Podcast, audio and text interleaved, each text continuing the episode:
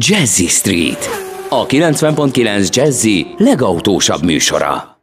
A vonal túlsó végén köszönhetem Salgo András urat, a BMW és a Minimárkák PR vezetőjét, és jönnek az újdonságok az MS szériákban, úgyhogy már is adom át a szót, de hát először is kellemes hétvégét neked, szia! Szervusz Sanyi, jó reggelt kívánok neked is és a hallgatóknak is. Így van, a BMW-nek az emblematikus M3-as és M4-es modellpárosa az ezen a hétvégén mutatkozott be a nagyvilágban, így Magyarországon is, de talán érdemes onnan kezdeni a történetet, hogy a BMW M és M Performance autóinak a története most már 50 éves lesz lassan, 2022-ben ünnepli egyébként fennállásának 50. évét, és 2020-ban a világon M és M Performance modellekből a legsikeresebb üzletévet tudhatta maga mögött a BMW, 6%-kal növelte az eladásait ezekből a sportmodellekből a megelőző évhez képest, tehát a kereslet az folyamatos és, és egyre növekedő, amelynek az oroszlán részét jelenti világszerte és egyébként Magyarországon is az M3-as és az M4-es modell család. Ez a frissen bemutatkozott duó, ez most már a hatodik generáció,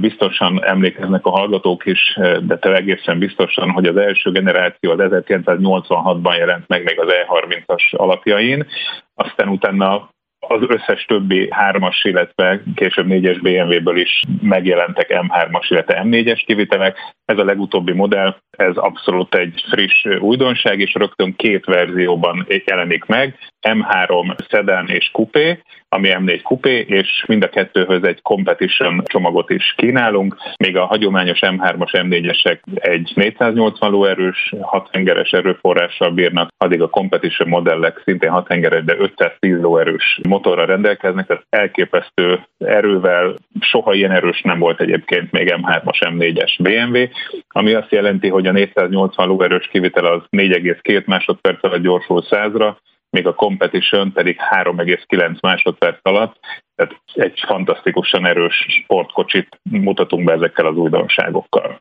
Az M autóknak az utastere is ugye különbözik a, a hagyományos mondjuk 3-as vagy 4-es BMW-hez képest. Az M mód kapcsol ugye rögtön szemet szúr, de az egész műszerval kialakítás, illetve az M sportváltó gombok is rögtön mutatják ezt a különbséget. Ami nagyon fontos, hogy az autónak elérhető lesz egy 8 fokozatú automata kivitele, ami a competition modellekben egy Drive Logic funkcióval bír, de a BMW ebben a szériában fog kínálni hadsebességes manuális váltót is, tehát aki a manuális modellekben hisz továbbra is, az, az megkapja ezt az opciót, és most a bevezetéskor egyelőre még nem lesz X-Drive, de néhány hónap múlva már az X-Drive összkerék meghajtási rendszer is társul ezekhez az autókhoz. Természetesen mind a külső, mind a belső abszolút egyedi, még a, a külsőre szeretnék egy picit reflektálni, ugye ami a négyes kupén megjelent egy nagyon markáns vesepáros, az ebben az M3-as M4-es dóban egy keret nélküli kialakítást fog mutatni, ami egy nagyon szép, nagyon szerves része az egész autónak. Az MS modelleknek a széles kerékjárati ívek, a hátsó diffúzorok, a tipikusan M szériára jellemző színválasztás, légbeömlők és a karbon tető is mindezeknek a modelleknek a, a sajátjai lesznek. Természetesen szintén ezekhez a modellekhez dedikált könnyűfém, felni szettet,